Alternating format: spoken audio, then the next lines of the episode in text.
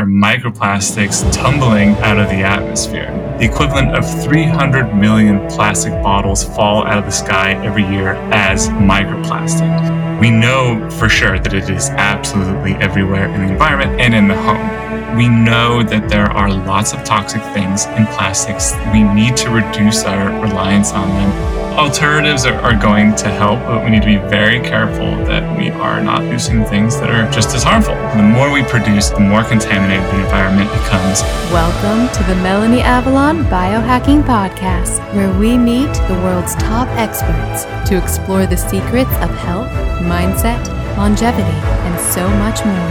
Are you ready to take charge of your existence and biohack your life? This show is for you. Please keep in mind, we're not dispensing medical advice and are not responsible for any outcomes you may experience from implementing the tactics lying herein. Are you ready? Let's do this. Welcome back to the Melanie Avalon Biohacking Podcast. Oh my goodness, friends, I have been so eager to air today's episode. If you're anything like me, it is going to change your entire perspective on the world. Once you learn all this information, you just can't unsee it. Matt Simon's A Poison Like None Other is mind blowing. You would not believe how prevalent microplastics are in our environment, our nature, our bodies, so many things. It is such a problem. You'll learn where microplastics are, everywhere from Mount Everest to the bottom of the oceans to all in your clothes. We talk about the toxicity potential of plastics, whether or not we will actually evolve to tolerate plastics. That was a cool thing to talk about, as well as some of the greenwashing and myths surrounding things like biodegradables, bioplastics, and recycling. Oh dear, prepare yourself for a whole new perspective. I cannot wait to hear what you guys think. And by the way, after listening, I felt so much better about using my Hold On bags. I asked Matt about Hold On in this episode, and then I did more research afterwards, and I feel so good about them. Listen to the ad in today's show to learn more about them, but they are plant based bags that can replace your single use plastics all over your home, which is a major, major problem. I am obsessed with them. I'm using the garbage bags. I really, really love the gallon bags and the liter bags. In particular, Matt talks about the problem of putting plastic in the freezer. Now I'm finally able to easily store my meat, which I often stock up on, in the freezer in non plastic solutions solutions. I love these bags and you can get 20% off. Just go to holdonbags.com slash Melanie Avalon and use the code Melanie Avalon at checkout for 20% off your order. And again, there will be more details in the ad that runs in today's show. So definitely listen to that. The show notes for today's episode will be at melanieavalon.com slash plastic. Those show notes will have a full transcript, so definitely check that out. There will be two episode giveaways for this episode. One will be in my Facebook group, IF Biohackers, Intermittent Fasting plus Real Foods plus Life life, comment something you learned or something that resonated with you on the pinned post to enter to win something that I love. And then check out my Instagram, find the Friday announcement post, and again, comment there to enter to win something that I love. If you're enjoying the show, it would mean the absolute world, world, world if you could take a moment and write a brief review on Apple Podcasts. It helps so much more than most people realize. So thank you so much in advance for that. I have a very exciting announcement, friends. I have officially launched a TikTok channel. I've been on Instagram for a while, but it is time for TikTok. And with the channel, I'm going to be posting daily very high quality, awesome biohacking content, tips and tricks, things from my life. And I really want to bring the glam to biohacking because I feel like biohacking can be very male centric or focused on a certain type of person. And I just want to break that stereotype and bring all the sparkles. So please join me there. My handle is Melanie Avalon Official. Please let me know what you'd like to see from me, what you think of the content. I do feel pretty shy about it, so please join me so that we can be friends and just go on the most epic biohacking adventure. Okay, friends, Spirulina update. It is still coming. I know it's been taking a while. It's just because I want to make the most ideal Spirulina tablets on the market, ones that are tested for purity and potency and to be free of all pesticides and just the highest quality. So we've got that Spirulina source. It tastes awesome. The issue we're experiencing is that in order to make it into tablets, it requires another ingredient. If you are currently taking Spirulina tablets and they say they are one ingredient, they are not one ingredient. There is something in there that is helping to keep that structure. So we're trying to figure out which route to go with this. It's really fun because I keep trying different samples. I think I know which one I like the most, but we'll see which one I end up picking. Either way, I really love the taste of our spirulina. It doesn't taste fishy or algae and I really experience the benefits. So stay tuned for that. In the meantime, you can get my other Avalon X supplements at avalonx.us. Friends, have you jumped on the serapeptase bandwagon yet? That's what I launched with, and to this day, it continues to be my most favorite supplement ever. It's a proteolytic enzyme created by the Japanese silkworm. When you take it in the fasted state, it actually breaks down non living problematic proteins in your body so it can help address an array of issues. Like I said, it will clear your sinuses, calm inflammation. It may help reduce cholesterol. Studies have shown it can break down amyloid plaque. It can help alleviate pain and so much more. I take it daily. It is one of the most important supplements in my arsenal. This is the new year. Start it off right. Get some serapeptase. You can get 10% off with the coupon code Melanie Avalon, as well as a 20% off code when you text Avalon X to 877 861 8318. That's Avalon X to 877 861 8318. Those codes will also work with my fantastic partner, MD Logic Health. For that, go to melanieavalon.com slash mdlogic. And of course, all of my supplements I formulated to be the very best on the market. They're tested multiple times for heavy metals and mold. They're free of all common allergens as well as problematic fillers, which goes back to that whole spirulina formulation issue I was talking about. They come in glass bottles to help prevent leaching of plastics into ourselves and the environment, and we even use the minimal amount of stickiness required for the labels to help with our environmental impact. To get these fantastic products, go to avalonx.us and definitely get on my email list so that you don't miss the Spirulina launch special. For that, go to avalonx.us slash email list. Another resource for you guys if you struggle with food sensitivities like I do, you have got to get my app Food Sense Guide. It's a comprehensive catalog of over 300 foods for 11 potentially problematic compounds. These include things you may be reacting to, like gluten, lectins, FODMAPs, histamine, oxalates, sulfites, thiols, whether or not something is a nightshade, and so much more. It even includes autoimmune paleo AIP status. You can learn about the compounds, create your own list to share and print, and finally take charge of your food sensitivities. It is a top Apple app often in the top 10 for the Apple Food and Drinks charts. And friends, get it now because I'm going to be updating it to a subscription basis soon. So you definitely want to get grandfathered in for life at one super low price. With the subscriptions, by the way, I'm going to be implementing some pretty cool features. So I need to do subscriptions to help support that. So, like I said, get it now before we change to subscriptions. You can get it at melanieavalon.com slash foodsenseguide. And one more thing before we jump in.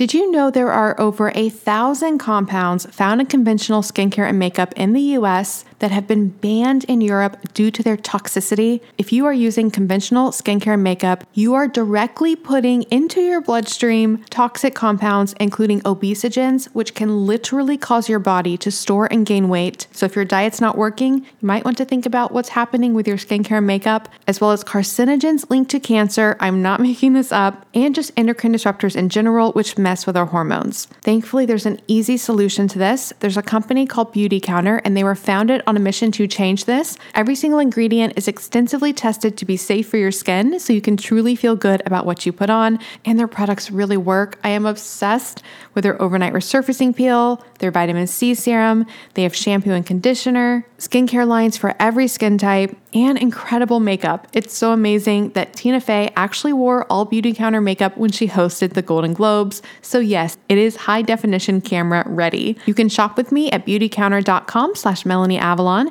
and use the coupon code CLEAN for all 20 to get 20% off site wide. You can get the latest updates from me, specials, sales, samples, and so much more on my email list. That's at melanieavalon.com slash cleanbeauty. And you can join me in my Facebook group, Clean Beauty and Safe Skincare with Melanie Avalon. People share product reviews and their experiences, and I do a giveaway every single week in that group as well. And lastly, if you're thinking of making clean beauty and safe skincare a part of your future, like I have, I definitely recommend becoming a Band of Beauty member. It's sort of like the Amazon Prime for clean beauty. You get 10 10% back in product credit, free shipping on qualifying orders, and a welcome gift that is worth way more than the price of the year long membership. It is totally, completely worth it. And I'll put all this information in the show notes.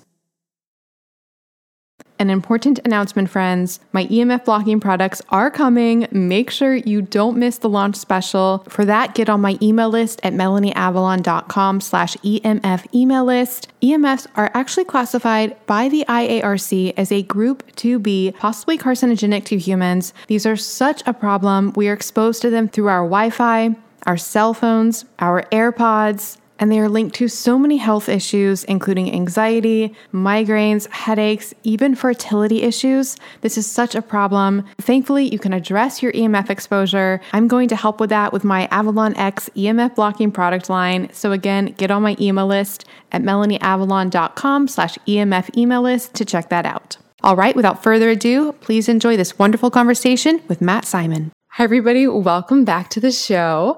I am so incredibly excited about the conversation that I am about to have. So, backstory on today's conversation it's sort of the definition of small world. I was introduced to today's guest through another podcast guest that I've had on the show, Jon Levy, who I really recommend his book and his work. He's amazing. And he does something called the Influencers Dinner, where he invites really cool people to meet each other. And he basically knows anybody and everybody. And he always throws the most incredible guests my way. So he introduced me to Matt Simon, who is a science journalist at Wired Magazine who has a few books, including a new book that we're going to talk about on this show. But it was such a small world because it turns out that Matt sits well, when he is in the office, like we were talking about, but when he's in the office, he sits right next to one of my best friends from college, which is just crazy. So that was an exciting moment. But in any case, his newest book is called A Poison Like No Other How Microplastics Corrupted Our Planet and Our Bodies.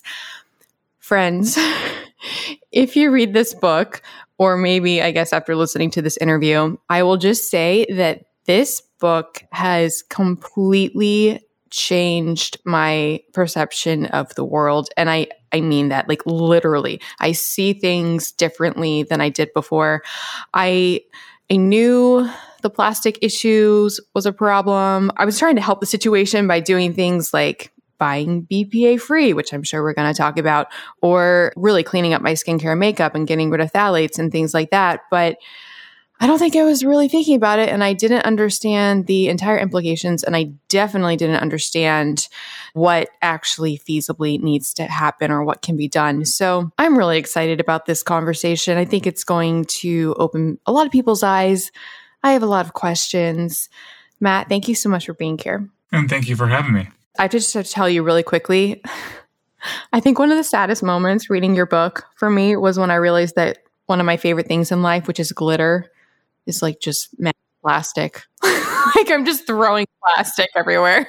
It's the ultimate microplastic. It is, yeah. It's fun. I don't want to detract from the entertainment of glitter, but it is plastic and it is particularly good at getting into all sorts of nooks and crannies. And I think uh, it's actually quite a good representation of the problem of microplastics at large, as this stuff can get absolutely everywhere, as glitter can in your home if it's escaping from a, a greeting card or something like that.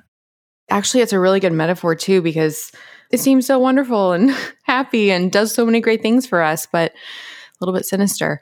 Okay, so before before we get into all of this, I am super curious. Did somebody bring this idea to you? Were you already interested in this? Are you an environmentalist? Like, what's your backstory? Well, in general, because you also have two other books, right? That we are just talking about before this.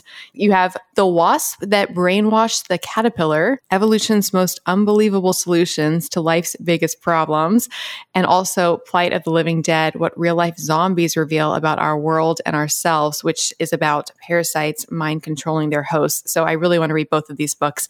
What made you so interested in everything that you're doing and ultimately to write this book about plastics? Sure. So I have been writing at Wired for a dozen years now, and I have been generally interested in obviously science, being a science journalist. So my previous two books, as you mentioned, were more about biology, animals basically doing weird things to each other, and the weird inventions that evolution has come up with to, to fix life's problems. But in recent years, I have been reporting more and more on microplastic pollution, which is a very new science, actually. So really has been in the past couple of years that we've gotten a lot more studies on the extent of microplastic pollution. So in recent years, there have been, you know, quantifications of how much of it's in the atmosphere, for example. There was a, a paper that came out and got quite a bit of press, including from us a couple years ago, finding a lot of microplastics in baby poop, which is terrifying and we know exactly how that's getting into babies and it's it's scary in and of itself. But as these studies have been trickling out i had been reporting on them for wired and realized that nobody had really done kind of a cohesive treatment of the state of microplastic science which is what i set out to do here. So i, I read through lots and lots of papers spoke to over 100 microplastic scientists for the book and then kind of gathered up the state of the science what we know about microplastics what we don't know. We know for sure that it is absolutely everywhere in the environment and in the home. The next frontier is is the consequences. What does that mean for ecosystems and for human health in particular? Two questions right off the bat about that. One, so because you said you've been writing about it at Wired for a while, was there a moment where you like read some headline study and got interested, or was it just a slow, like, was there an inciting incident that made you interested? I think the same with how a lot of people come into microplastics is that you hear about it and you think, oh, that doesn't sound particularly good. Plastics uh, that are micro, that could be problematic. I had been, you know, there wasn't really a defining moment for me. I had just started realizing it during the pandemic, actually, I was sitting around with not a lot to do during lockdown. I thought, here's a great idea to, to make myself feel worse about the state of the world. Why don't I do a book length treatment of the state of microplastic science? So there wasn't really a, a defining moment. It was a, a sort of slow realization that this is a massive problem and a, a really exploding field in science because there are, you can talk to a lot of microplastics researchers who will tell you that I did not set out to do this. I was a biologist or I was a geologist and I was finding all this stuff out in the environment and started wondering about the implications. And that's how I got into being a, a microplastics researcher. It's drawing in so many people from all these different disciplines because the stuff is everywhere in the environment. Everywhere scientists look, I'm not exaggerating when I say absolutely everywhere. That has drawn in just a wide swath of people across the scientific spectrum to create, I think, this really interesting and, and burgeoning field. Yeah, that really blew my mind. The part about the extreme environments, even that it's in, and that there's even microplastics on the top of Mount Everest, which is just mind blowing. You provide so many stats in the book about the prevalence and the amount of these in the environment. So I'd love to hear what some of those are. But in addition to that, how do scientists quantify that? Like, how do we know like how many tons of these there are in the oceans and, and different areas? It's a great question. And it's because it's a burgeoning field, they're actually still standardizing the methodology for both collecting microplastics in the environment and for analyzing them in the lab. So you can go to, say, the Pacific Ocean, and two scientific teams can pull up you know basically the same liter of water but they will oftentimes put it through different filters of different fineness. So if your net is finer, you can actually count more microplastics because you're getting some of the smaller stuff. So that makes it a little bit difficult in these early days of the field to compare quantifications of microplastics in a given medium. But but those those methodologies are coalescing and what we're finding is increasing agreement among studies about the total saturation of microplastics in the environment. So I, think a, a, good one to talk about, and you mentioned microplastics getting up to Mount Everest, that isn't necessarily, and it, this might be a contribution, isn't necessarily that people are walking around up there shedding microfibers from their synthetic clothing, which is made out of plastic. It is more because this stuff is all over the atmosphere. So there was one quantification a year or two ago, and I actually visited this scientist in the book and talk about it in the introduction. She has these instruments on top of remote mountains in the in the western United States, and she collects what's falling out of the sky. We're calling it plastic rain, essentially. There are microplastics tumbling out of the atmosphere. And, and, by collecting them in these catchers out on these remote mountaintops, she calculated that in just 6% of the United States, in these Western protected areas, the equivalent of 300 million plastic bottles fall out of the sky every year as microplastic.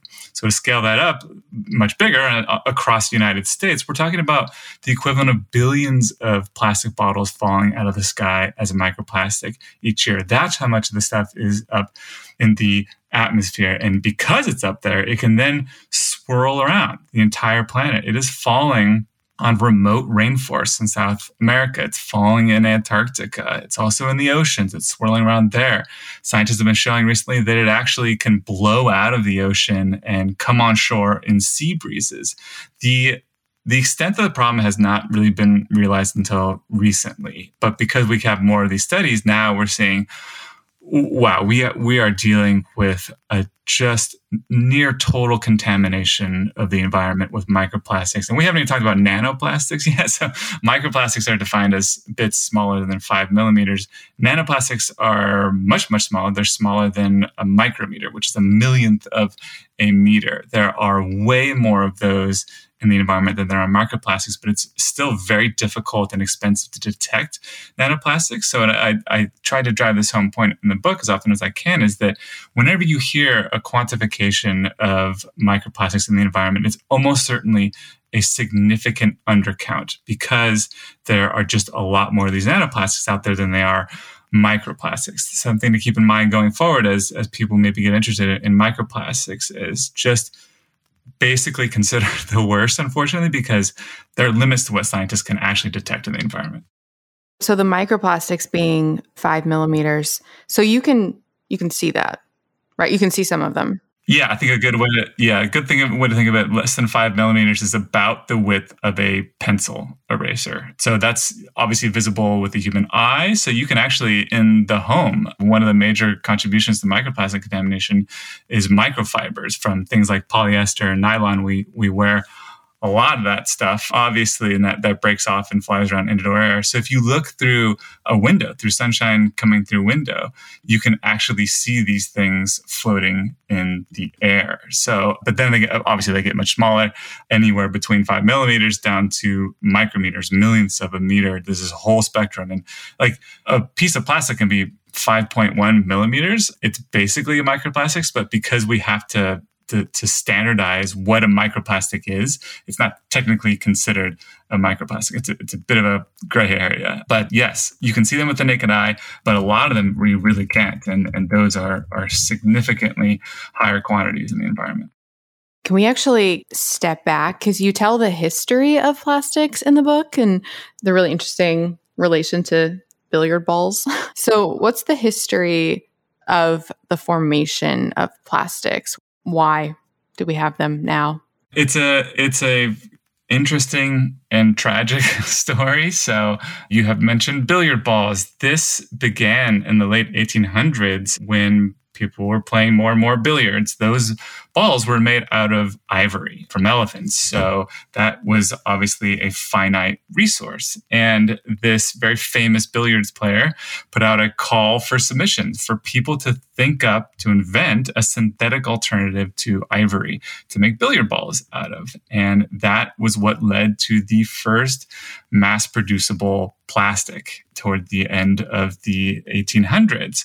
Because of that, there's just this one guy had this idea in his head that first plastic just proliferated into a just insane number of different plastics over the following decades. And it, it really was in World War II where people started replacing more natural fibers, for instance, like cotton with nylon, because there were supply shortages. And that then started increasing exponentially after World War II, the production of that. And we have had since then, almost a century now, an increasing exponential production of plastics. And as that happens in the environment, scientists can look back and, you know, sediment samples back to the 1940s and 50s and beyond, and I can actually plot the increasing concentration of microplastic in the environment in lockstep with that exponential increase in plastic production. So the more we produce, the more contaminated the environment becomes, which I do not think this billiards player had in mind when he put out that call for submissions.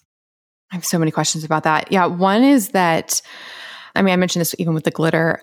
I did not realize, I can't emphasize this enough, how much I didn't realize what all is plastic like I think I had such a finite view of what plastic was. Like I would have just I would have like come in my apartment. If you were like point at the plastic, I would have like pointed at certain specific things. Like I didn't realize it's almost in everything, it seems. Like clothing is two thirds, I think you said. Two thirds of clothing is plastic, of conventional clothing. Yep, yep, two thirds, which I don't think very many people actually realize. You go buy a yeah, buy a shirt having no idea that polyester or nylon that's a that's a plastic. It's a very soft plastic, but it has a lot of these really great properties. Admittedly, it, you know it can waterproof and fleece, for instance, is, is super warm. Everybody loves fleece. That's made out of synthetic fibers, though. the The issue is that while two thirds of clothing is now made out of synthetic fibers, we have a lot of natural fibers like what we think is a pure cotton or pure wool garment is actually now coated in plastic polymers to make it like fireproof or, or waterproof. These sneaky ways that, that plastics have really infiltrated every aspect of our lives. And when you think about carpeting in the home, obviously made out of synthetic fibers, but also hardwood flooring. So if you have vinyl flooring or laminate or something like that, that's made out of plastic. There has been at least one study that has showed that in homes with that hardwood, you do get little bits breaking off and entering the indoor air. So all around us, beyond the you know the bags and the bottles, the obvious plastics, there are these sneaky ways that that plastics have gotten to every aspect of our lives. Like, I didn't even realize because I talk about phthalates all the time because I'm very passionate about safe skincare and makeup. And phthalates are plastic, right? Or partly? Phthalates are a major component of plastics. So, phthalates are a, a broad group of chemicals that help make plastic plastic. So, at the very base of it, a plastic is just repeating chains of carbon. So fossil fuel companies will extract that carbon, obviously from the environment, from the ground. Natural gas and oil becomes plastic. That's the base layer of those carbon chains. But to make a plastic a plastic, to make it lighter, to make it tougher, to make it melt proof, that sort of thing, they have to add all sorts of additional chemicals, uh, phthalates included. The issue is that these plastics companies do not tell us what is in these plastics. There's no ingredient list for a plastic bottle. So, what chemists actually have to do is reverse engineer these plastics in the lab. And they have found that there have been at least 10,500 chemicals used in plastics. A quarter of those chemicals are considered to be of concern, meaning they're either known to be toxic or they're persistent in the environment. So phthalates is, is one of these major groups that is a thing very specific to plastic. And there was a study that came out a couple years ago, and we're going to see actually more of these kinds of studies going forward, that is linking phthalates to human health problems. So they calculated by looking at phthalate levels in the blood of people that, on a very conservative estimate, phthalates are responsible for 100,000 premature deaths in the United States each year. Phthalates are coming from plastics. That's the source of it. And I think in the next couple of years, maybe five years or so, we're going to see more of these studies that are linking plastics to human health problems. And now we have to consider okay, where is that coming from? Is that because we're drinking from plastic bottles? Is that because our food is wrapped in plastic? Or is there also a contribution from microplastics because we are inhaling little tiny bits of plastic? And are these chemicals getting into our bloodstream that way? So, phthalates are, are just one of a number of endocrine disrupting chemicals, which I'm sure you've touched on before. These are really terrible chemicals that make our hormone system go haywire. So we will see, I think, again, going forward in the next couple of years, more of these studies coming out. This is the urgency, I think, is that we don't need to wait for that. We know that there are lots of toxic things in plastics. We need to reduce our reliance on them, reduce our exposure, because we know for sure a lot lot of these chemicals are terrible for human health. You're talking about how there's no overview or regulation and we don't know what's actually in these different plastics. How does that compare to other industries? Is that the way it is with all industries of like textile materials and different materials or just plastics where there's not regulation. Yeah, unfortunately, in the United States, we just don't have a very robust framework for testing of, of chemicals before they enter the market. Uh, you're actually seeing much more movement on this in the European Union. They're much stricter about what chemicals can get banned. But the billiards player who put out the call for for an alternative to elephant ivory in billiards never assumed that we would eventually be inhaling little bits of plastic years down the line. Car tires are another major one. Car tires are made out of synthetic rubber. That's a synthetic plastic. Uh, little bits break off and into the environment. We inhale them when we're walking down the road because they're getting kicked up into the air. Tire manufacturers, I don't think ever assumed that we would be ingesting their tires. That is not food safe plastic. So there isn't really this regulatory framework that we need to phase out these specific chemicals that we know to be terrible because you know you again 10,000 different chemicals in plastics at least which one which one is going to be bad for human health it's probably going to be a bunch of them uh, at the same time. But then we have to think about well, what about every other organism on this planet that is now exposed to microplastics because this stuff is so pervasive in the environment? What might be okay for the human body might not be for some small crustacean that's part of a very important food web in the ocean. So this is why there's a lot of problems also with thinking about alternatives to plastic is that we need to test the toxicity of these things against all sorts of different organisms because this stuff is going to get out in the environment, it's going to break into little tiny pieces. That's the challenge here. It's, it's very daunting, and I, I don't imagine that's a very hopeful answer for you all. But this is why we need to pressure governments to to be stronger in their in their regulation of plastics as we're realizing more and more the plastic is just it's it's toxic it's terrible and we need to figure out to what extent it is impacting human health but the early studies are are are, are pretty alarming, I think. You talk in the book about how in addition to the actual potential toxicity of the plastic itself, other pollutants can come with it, or heavy metals, or things in the atmosphere, and it can usher that in as well. So, I mean, it just seems like such a problem. So, you talk about how I think you said urban environments are actually, well, how does it compare rural versus urban? I thought it was a little bit counterintuitive, the concentrations, because you talked about like things being trapped by buildings and there was more plastics maybe in rural areas. It is counterintuitive. Yeah it, but i think it's actually rather fascinating in, in kind of a, a, morbid way really. So when we're talking about urban areas in, in dense cities we have a lot of microplastic production from from roads, right? So cars are driving around lots in cities, brake pads are wearing off as cars are in bumper to bumper traffic. But atmospheric modeling is actually showing that cities tend to hold on to a lot of those microplastics because there's not a lot of wind being able to whip through a, a downtown area, for example, compared to a rural environment. If you have a road that's exposed, there are a lot more winds coming in and, and taking up those tire microplastics in particular into the atmosphere. Uh, this is a, a, good time, I think, to, to talk about sludge, which is a, a not particularly nice term for a very gross product. So, when we do laundry, we wash our synthetic clothing, these little fibers break off, perhaps millions of them in a single load of, of laundry, and flow out to a wastewater treatment facility where that water is treated. And those microfibers actually mix with human waste and are sequestered into something called sludge. And this is human waste that is then taken and spread on fields as fertilizer. So, we are actually seeing that about 90% of the microplastics that flow to a wastewater treatment facility are sequestered in sludge and then spread on fields. There was one calculation that it's something like a billion pounds of microplastics spread in Europe each year on fields just from our clothing.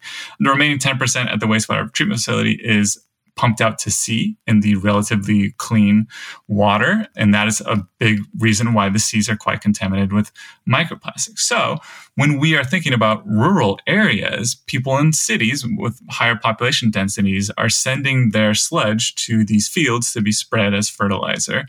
That is Uh, applying a concentrated microplastic to fields. And there is some evidence showing that it's being taken up into crops through the roots because these particles are quite small and are, are capable of doing that. But then in these rural areas, you get these high winds. If a field dries out and those microplastics take to the sky, they can actually be propelled quite high into the atmosphere and then carried perhaps thousands of miles.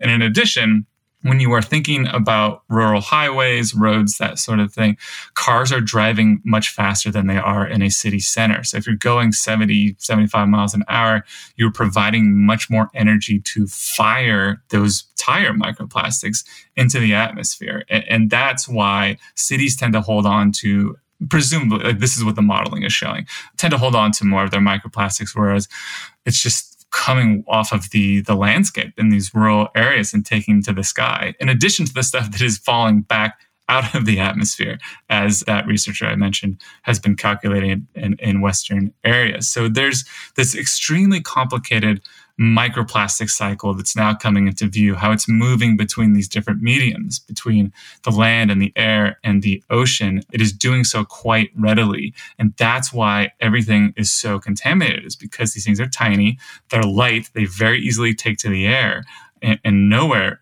is is untouched. You'll ask any microplastic scientist, is there anywhere that's clean? They say no. No, everywhere. Absolutely everywhere is contaminated. Hi, friends. Do you want to come hang out with me and Dave Asprey and so many other guests I've had on the show? You simply must come to the 10th annual Biohacking Conference. May 30th through June 1st in Dallas, Texas. And of course, I have a massive discount code for you guys. I went last year to the one in Orlando, and it was one of the most fun times of my entire life. I met and got to hang out with so many guests that I've had on the show.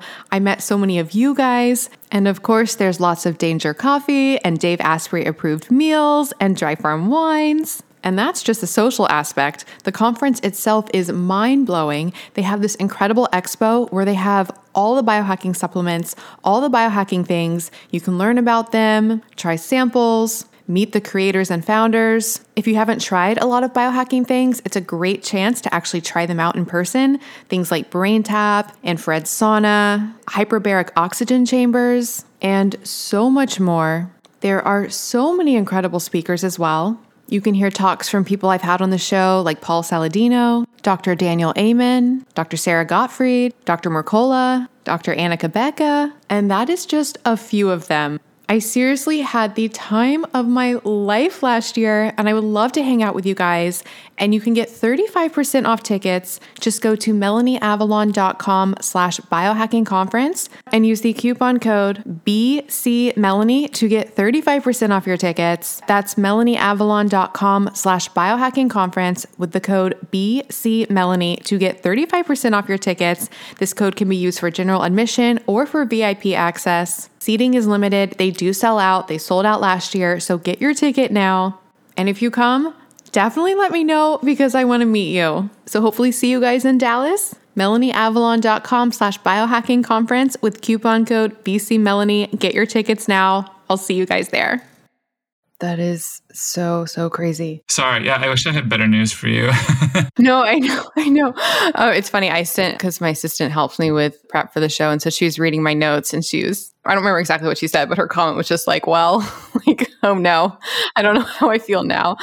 So I thought that was so interesting though. So the plastics actually work as a fertilizer. They actually help the plants grow. It's an unintentional byproduct of sludge. So what's helping the plants grow is is weird to think about, but it's our it's our human waste. It's it's used as fertilizer from our urine and feces. That's spread on. It's disinfected as best they can first, and then spread on on fields that way. It, microplastics are just accidentally in there, but there's just there's not very much research on what that actually means for crops, but also soils. There have been a few studies that have showed that the more that you increase the concentration of microplastics in soils, the more you change the property. So sometimes it actually absorbs less water or lets go of more water to evaporate away, which could have implications for, for growing crops. Um, it also harms all sorts of critters in the soil. There's good research showing that when earthworms ingest microplastics. They eat less regular food. Their mortality is higher. Their reproduction goes down. This is a coming back to this idea that there are at least 10,000 different chemicals that have been used in plastics.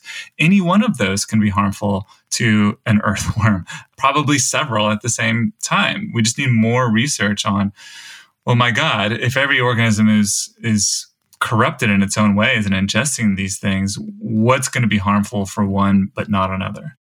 I did not realize that that's how conventional agriculture fertilized stuff. I just didn't know that. Yeah, it's it's gross. It's gross and it's weird and it's very widespread. And it's a billion pounds of microplastics applied to fields in Europe each year. It's a little bit less in North America, in the United States, and Canada, just because it's it, we have a little bit less agriculture here than they do across the entire European Union. But it is wow, it is it's a lot. It's close to a billion pounds here. It's just it's hard to fathom. And this is also accumulating in those soils. There have been a couple of experiments that have actually looked back for many, many years and have shown that the more microplastics applied to a soil in a given year, the more that stick around in that soil. So it's it's gathering, it's accumulating year after year, and that could have detrimental effects on our crops going forward before leaving the the urban and the cars and all of that stuff. So you do talk about the implications of things like so solutions like magnets under cars that gather plastics or electric cars. Both of those options what would happen there yeah, it's a neat little piece of technology still in development. There's a, a, group called the Tyre Collective that is developing really the sort of attachment that goes behind a car tire and uses basically the, the static electricity that's generated from the friction of the tire to gather up microplastics as they're they're flying off of that synthetic rubber before the stuff has a chance to hit the road, which is neat. It, it, I mean, it would require getting these on on lots and lots of cars because this is like every car and truck on the road is is spewing microplastics, lots and lots of them year over year. There are other farther downstream things that we could do for roads. So I'm a huge proponent of something called a, a rain garden. This is a little green space you might have seen in, in a city next to a road where there's some plants growing, perhaps. This is is predominantly used to gather rainwater and, and reduce flooding in an urban area. But there was a, a study that showed that this actually has the added benefit of capturing over 90% of microplastics in rainwater coming off of roads. So these have multiple benefits. You green up a, an urban area, you reduce flooding, and, and, at the same time, you you kind of capture these microplastics before they're able to flow out to a body of water. So there are these like these small solutions that we I think can add up to something quite substantial to reduce the amount of microplastics going into the environment. But there are just so many ways for this stuff to get out there that it is going to be very difficult to turn down the tap of microplastics flowing into the environment. Speaking to that timeline and just the actual reality of everything. So, because we're talking about gathering up these plastics, we haven't even talked about recycling yet. I guess what I'm trying to ask is so if we stopped right now and we didn't create any more plastic, is the plastic just here indefinitely? Like, is the only option to recycle it into new plastic, or can we actually get rid of any of it? Is that even a possibility? Can we like launch it into space? Good fire into the sun, yeah. Unfortunately, the microplastic that's out in the environment is out there forever. There's just no way for us to drag some sort of magnet through the ocean to collect the microplastics there. It's it's impossible. It will, I think, settle in ocean sediments, but I think for a very long time, it, even if we stopped producing plastic, even if somehow we kept our clothes from shedding fibers that flow out to the ocean or, or, or put onto fields as sludge, this stuff will be circulating in the atmosphere for quite some time. And this is not even considering the fact that any macroplastics, so macroplastic being a, a big thing like a bottle or a bag, that's really just pre microplastics. So as it's in the environment, it's breaking into smaller and smaller bits. So all the big stuff that's out there as well is going to break into microplastics over time. And we just have such a unmitigated flow of both macro and microplastics into the environment that it, it's going to be very difficult to stop. In a perfect world, if we somehow did, it, like if we stopped using plastics entirely, yes, the concentrations I think would would go down in the environment as it was sequestered in in sediments and things like that. Uh, I don't know how long that would take. This is, I think, the the ultimate urgency is that we are up against a plastics industry that will happily triple production by 2050. That's that's the the projection here, and that will triple the amount of microplastic going into the environment. We do not have time to to get to that. We uh, that's an insane thing to think about. We're producing a trillion pounds of plastic a year, which is a wildly high number for any sort of material, especially plastic. When you consider that plastic is very light, think about how much plastic would make up a trillion a trillion pounds. That is current levels in 2022. That will triple by 2050 unless we get something like a plastics treaty, which is in negotiations as we speak, to, to severely curtail the production of, of plastic. That's the only thing that's going to, to stop this problem. The industry will scream from the rooftops for the rest of its days that we just need to recycle more. That was never going to work. Um, unfortunately, there's a bunch of problems with recycling. That's not going to save us here. Microplastics scientists will tell you across the board the only way to stop this is to stop producing so much plastic. So, the efforts that are in place, like this discussion that you're talking about to curtail plastics, how are plastics framed? Is the, the main issue the effect on humans or the effect on the environment? It's everything. And this, I mean, and this is, I think, why I have a good amount of hope for something like a plastics treaty and, and, just kind of generally the momentum that is behind this drive to use less plastic. So it is both microplastics researchers saying, hey, folks, this is absolutely everywhere in the environment. We are already finding effects on organisms. So, for instance, in Washington state, in recent decades, there have been mass die offs of salmon in rivers up there. And scientists had no idea why until a couple of years ago when they isolated a particular chemical from tire particles, these microplastics coming off of cars that kills these salmon en masse. So we have that one, like, that's one species that we have documented harm with. There had been additional follow up studies that found two more species of fish are, are, are, susceptible to this chemical. So it's probably killing much more fish than we already realize.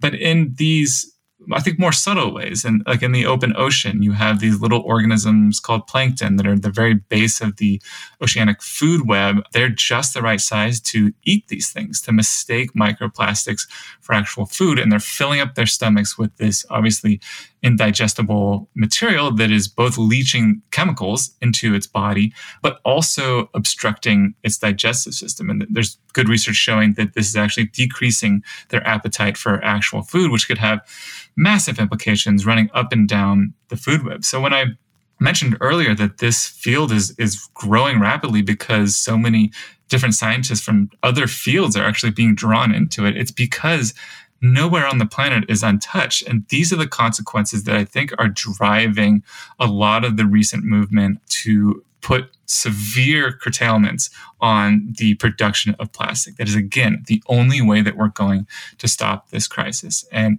we haven't as much talked yet about the, the human health aspects here. It's that's the like we also have people who work with EDCs, these endocrine disrupting chemicals, saying this is bad. We cannot be surrounding our stuff. We cannot be surrounding ourselves with this material because it is packed with chemicals we know to be really terrible for human health, even in very small doses, perhaps like you would get by inhaling microplastics. So I, think the movement is is broad. It's gaining momentum for something like a plastics treaty, but we're up against petrochemical companies, which are the most powerful and rich corporations on the planet, who have a legal obligation to their shareholders to maximize their profits, which means producing more and more plastics. So they're essentially legally obligated to destroy this planet. That's that's criminal. It's absurd and it is something that is going to take a lot of ground swelling. So from individual consumers maybe donating time or money to anti-plastics groups the only way we're going to see movement on this in the united states at least is to wrench our politicians away from the influence of these petrochemical companies. They are they are very much funded by groups like exxon and any number of petrochemical companies. Our government is captured by oil gas and oil interests. And these are the same people that are going to switch as we decarbonize our economy from producing fossil fuels as fuels to producing more fossil fuels to go into plastics. That's the sneaky thing that they're already doing here is they see the writing on the wall. We're going to switch to green technologies.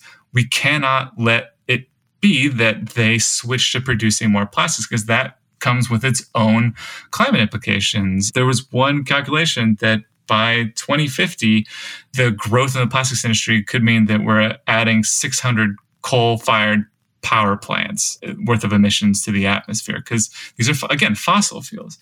So we are going to see movement on the human health side, I think, but also from the climate side. Climate scientists are also very interested in the, the contribution of plastics to the problem.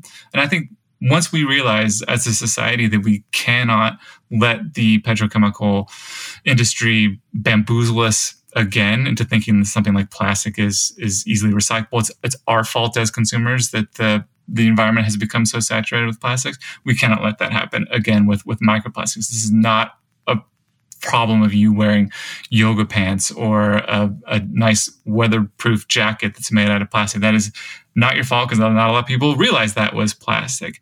This is on the industry, and that's who we need to hold accountable for this.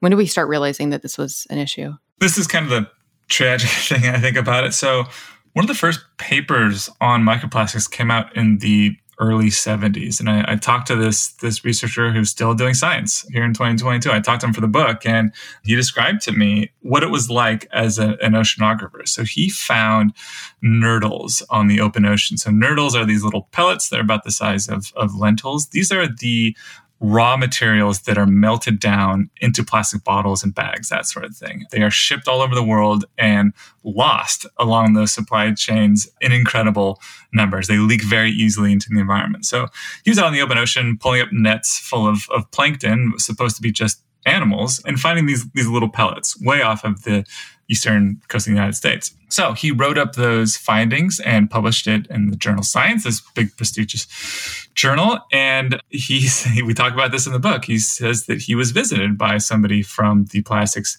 industry who did not take too kindly to this research. He did a, follow up study a couple years later that found them, these nurdles, in fish, close, closer, in fish stomach, closer to the East Coast. He was, he told me that it, it was basically like if you and I had swallowed a, a bowling ball. That's, that's the obstruction that this is creating in those organisms. So after that, unfortunately, there were, there uh, just kind of a smattering of studies here and there, but the focus really shifted to macroplastics. So keeping bottles and bags from getting into the environment, which is all well and good. We should most certainly be doing that. But as those decades went on, the microplastics problem got worse and worse. And, and very few people were actually noticing until like the word microplastic, the term, the scientific definition wasn't termed until 2004.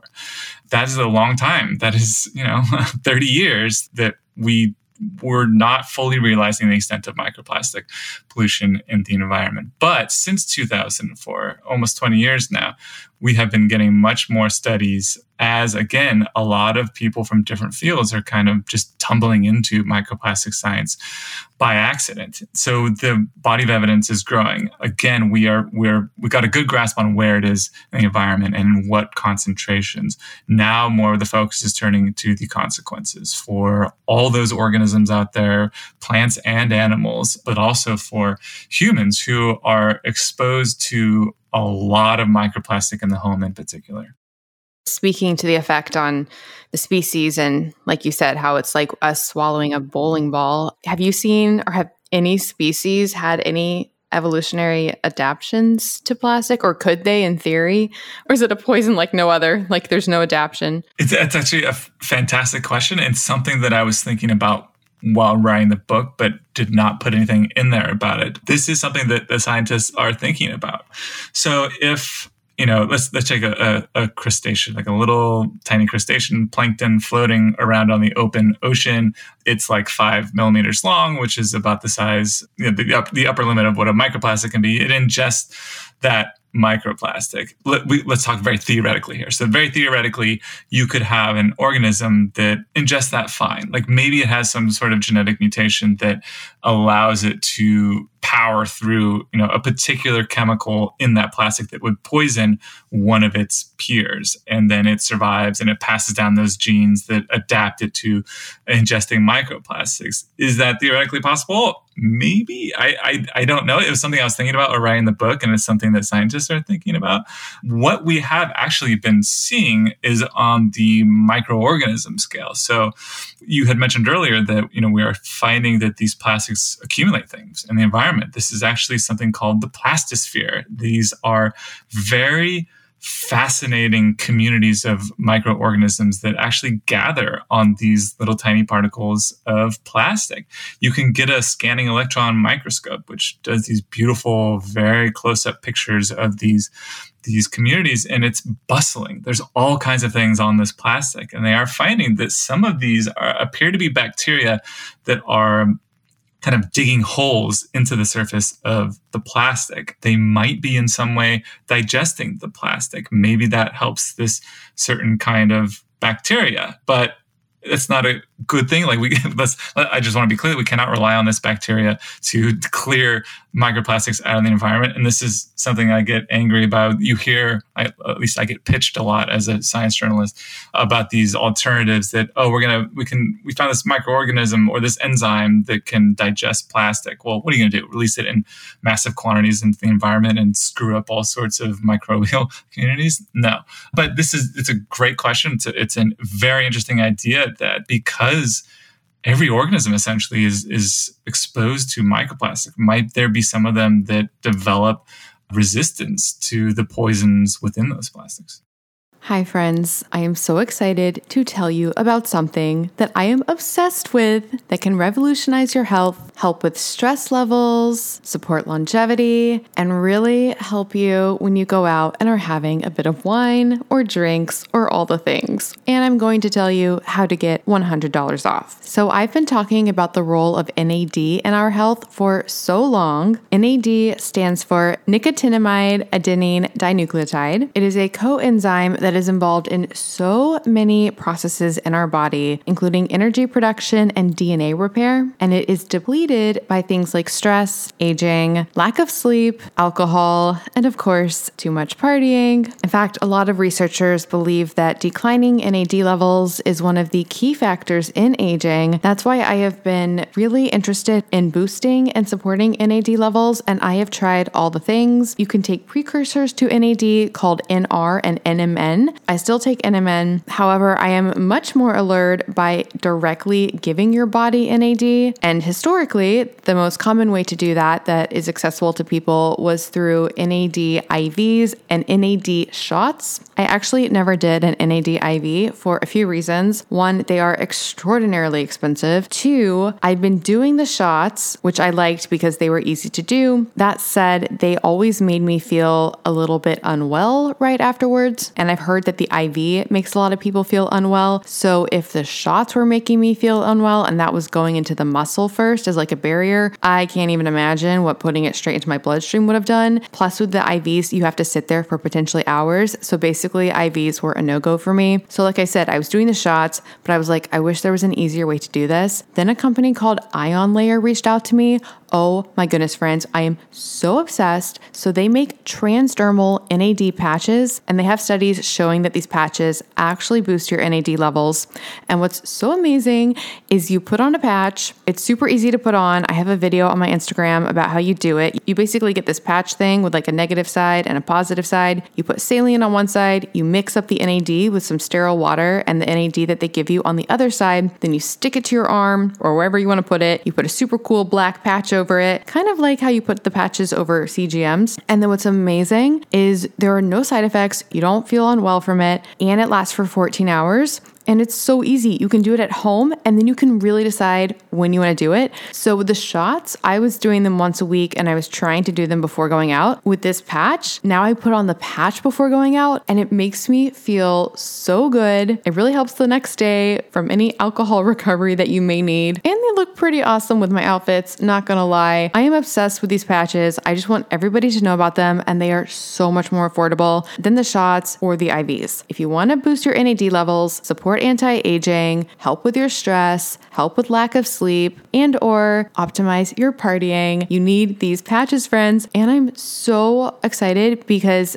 working with the company has been amazing and they are giving you guys $100 off, which is incredible. So to get that discount, just go to melanieavalon.com slash ion layer. That's I-O-N-L-A-Y-E-R and use the coupon code melanieavalon to get $100 off your first order. I cannot recommend these enough. I'm going to use them for the unforeseeable future, probably for the rest of my life. It's literally just become part of my arsenal now. Like when I'm getting ready to go out, usually once a week, put on my NAD patch. And even if I don't go out that week, I still like to do one once weekly. Oh, P.S. They're also amazing for traveling. You guys know I'm not a big traveler. I've been doing more traveling recently, and I wear these on the plane, there and back. Game changer. Although it's really fun at TSA, especially because I already opt out and don't go through the scanner thing. So they already are suspicious. And then they're like, What's that on your arm? And I'm like, It's NAD.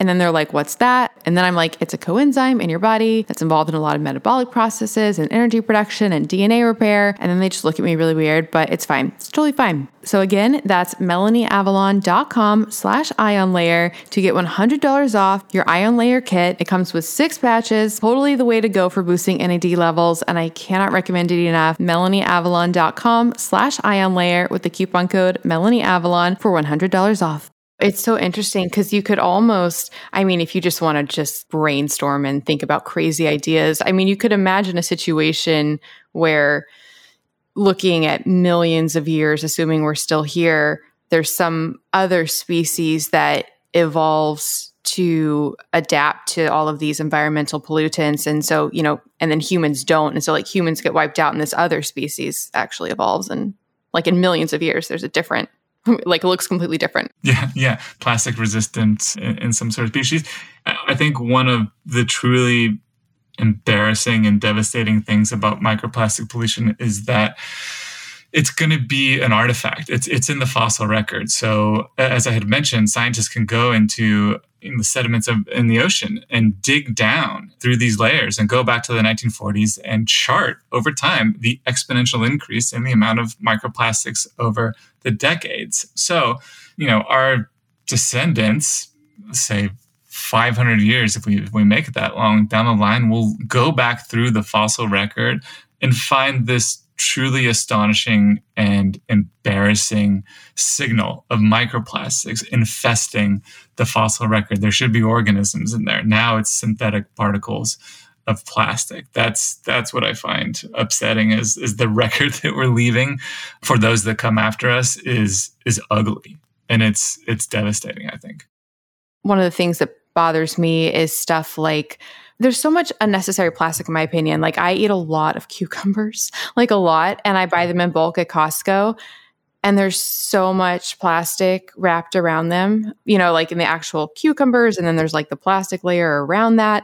I was always just concerned historically before reading your book about the plastic touching the cucumber and then somehow leaching into the cucumber and having that effect.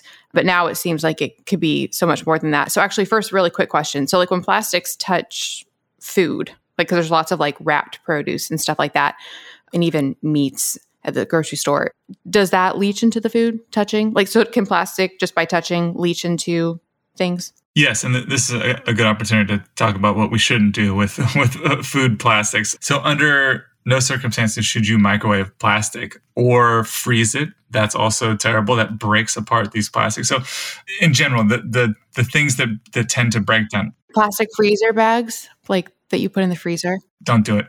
Don't do it the things that tend to break down plastics are UV light for one in the environment. So that's why a bottle or bag will over time break down because the UV light bombards it and breaks apart the bonds within the plastic and then it just splits into smaller pieces.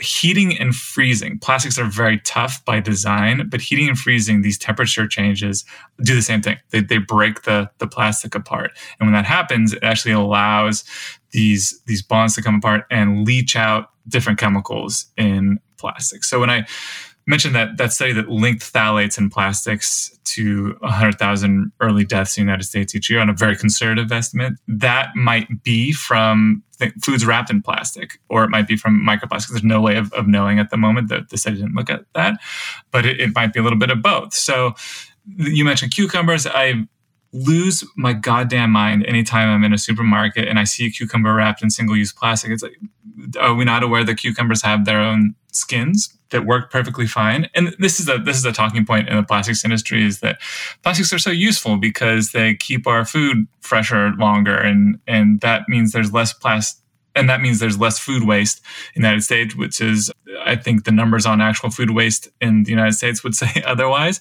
That also doesn't take into account the fact that in the United States, we recycle about 5% of plastic, which is crazy. It, historically, about 10% of plastics ever produced have been recycled. The rest have been thrown into landfills or burned or just chucked into the environment. So when we produce this plastic, we don't recycle it in the United States, we actually ship it across oceans to developing countries. Until recently, China was taking a lot of this stuff, but a couple years ago said, no, we're not doing that anymore. So it's it's now flowing into other countries that are openly burning it.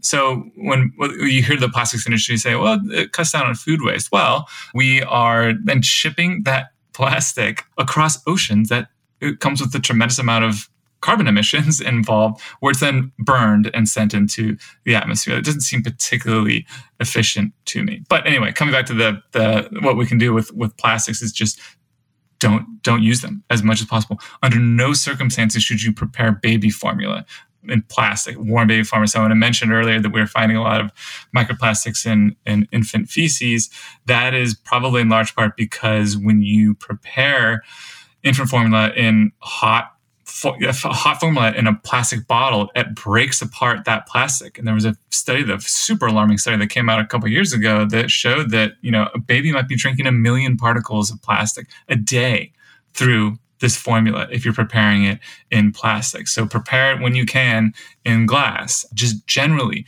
buy more glass, put more things in metal you had mentioned BPA earlier. There was this big movement to get rid of BPA, which is an endocrine disrupting chemical, very terrible for human health. All well and good, except there have been a couple of studies that found that things labeled BPA free, in fact, have BPA in them because there's just like there's no reg- there's basically no regulatory framework here in the United States. The other issue is that as we find these chemicals that are known to be bad for human health, the industry just replaces them with chemicals that are very similar in structure. Because you have to make a plastic a plastic. It can't just be pure carbon, as nice as that would be, because carbon is carbon, it would just melt into the environment, no problem. But it has all these additional chemicals beyond BPA. We have to be very careful about what we let the industry substitute in as we phase these chemicals out, because it could just be something that is just as toxic, if not more toxic in the case of BPA. So yes, no food in contact with plastic if, if at all possible. But that's this is where I really struggle is that we don't have choice here. So you have a hard time going to a supermarket and finding things that are not wrapped in single use plastic. I have the liberty of having a, a farmer's market here. I get to take a canvas bag and just put things directly in it.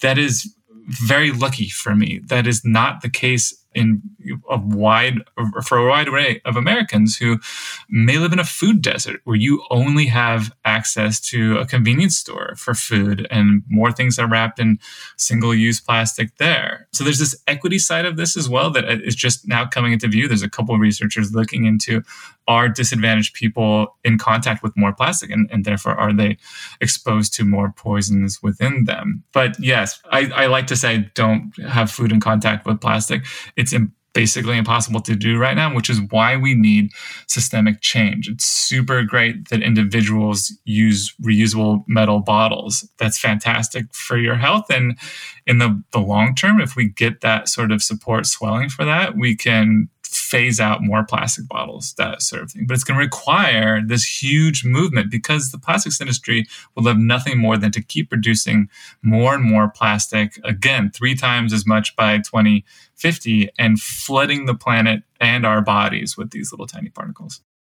When the plastics are burned and go up into the atmosphere, is that ash still plastic? Yes, so it will. It's it's it's extra bad. So it will burn and it'll break into smaller pieces and it will go up as ash. But in that ash is is it's basically microplastic ash and maybe some larger pieces of plastic because the thing of fires is that that warm air rises and propels all that particulate matter into the atmosphere. But you're also releasing just straight up chemicals when you do that beyond beyond the microplastics. And there have been a number of reports in these developing countries that are that are openly burning this stuff of terrible health problems for people living around this stuff because this this plastic is a is a it, long it was long pitched as benign material. Oh, it's very safe. It makes actually things safer. It makes our food safer. Like it's so inert. It's so oh, it's so inert, and don't even worry about it. It's not going to be an issue. But these people have terrible human health effects because they're breathing burnt plastic. But then that is also sending the material up into the atmosphere, again, propelling it because it's this warm air rising. It's again a consequence of the United States and other developed countries shipping the stuff that they can't profitably recycle. I will emphasize profitably because it's that's been the issue is that it's just not profitable to recycle. So we just don't bother. That's a perverse system in the United States of capitalism, which is we're totally fine profiting by making all this stuff, all this plastic, but totally uninterested in actually taking care of it and keeping it from getting into the environment because once the plastic industry makes it, it could just wipe its hands and and walk away and then blame us as consumers that we're not recycling enough. So recycling needs to to be fixed, but it also cannot be a crutch that we that we stand on because at the end of the day, we just need to stop producing so much plastic. I actually am serious. Like, could we gather the plastic and launch it into space? Like, is that actually an option? Because space is so big. Would it hurt anything? There's a, a two fold issue, I think, which is people talk about this with like spent nuclear material. Like, let's just get it off of Earth. Well, if you fire that rocket and it explodes in the atmosphere, you then poison the entire planet with radioactive material. The same could be said for plastic. The, the bigger issue is just, it's just so expensive to launch a rocket, and you can't. Like when you think about plastic, it's not a it's a very undense material. So there's only so much you can get into plastic or into a rocket. I would love for that to be just fire a bunch of rockets into the sun. It'd be cool to watch. Unfortunately, not feasible. Okay, I'm just envisioning like some like ever like flowing thing that just keeps it projecting up. Again, I, I realize that's kind of like trying to throw our problems somewhere else, but space is big. The just like just because we're thinking of it shows what a crazy problem this is that we are up against an industry that is going to keep producing more and more plastic. And we know for sure that too much of this stuff is escaping into the environment. We know for sure that there are increasing bodies of evidence showing that this is bad for human health.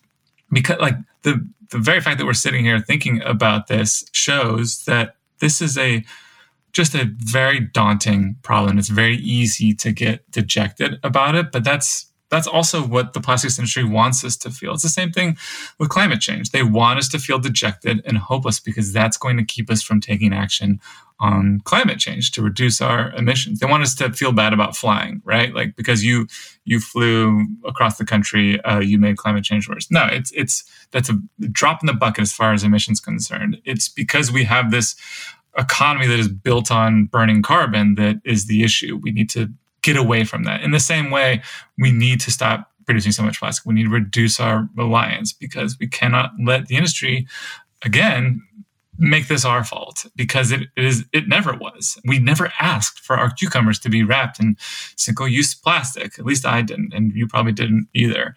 And I think this is where the movement is going to be is in increasing realization of just how absurd this has become wrapping vegetables in, in single use plastic, that sort of thing. So maybe that's where we see movement. And maybe that's where we see that we start electing politicians that take this seriously and realize that climate change and plastics are two sides to the same coin. It's fossil fuels, it's, it's one and the same. And again, as the industry starts to pivot away from fossil fuels, as we switch to more wind and solar panel as we switch to more wind and solar power, they're going to put much more investment in plastics. This is their strategy. It's not a secret. It's just not very well publicized um, because I don't think a lot of people realize that plastics were fossil fuels. So that's that's what we're up against. But I, I do have hope that we can elect people that actually take this seriously and try to wrestle the influence uh, of of the the fossil fuel industry away from politics. Hopefully, ideally, I don't know.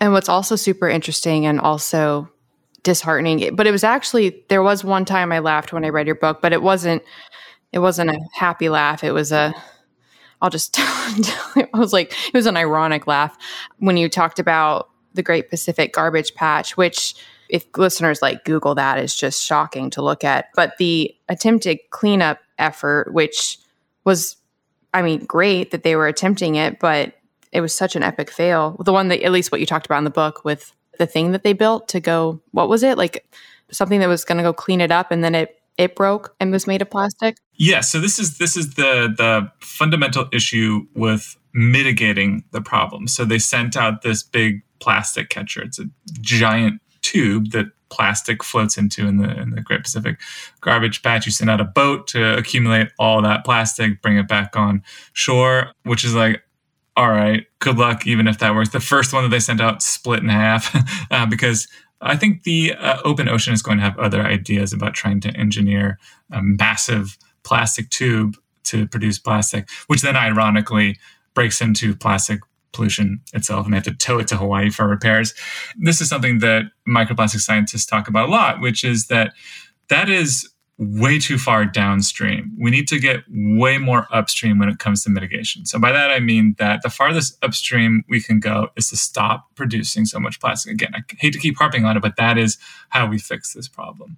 Going farther downstream, what you can actually do in the hum- in your home is to buy a microplastic filter, microfiber filter for your washing machine. It's an aftermarket thing. You slap it on. I have one. It works pretty well, I think. And that keeps some of the microfibers from your clothing from washing out to a wastewater treatment facility.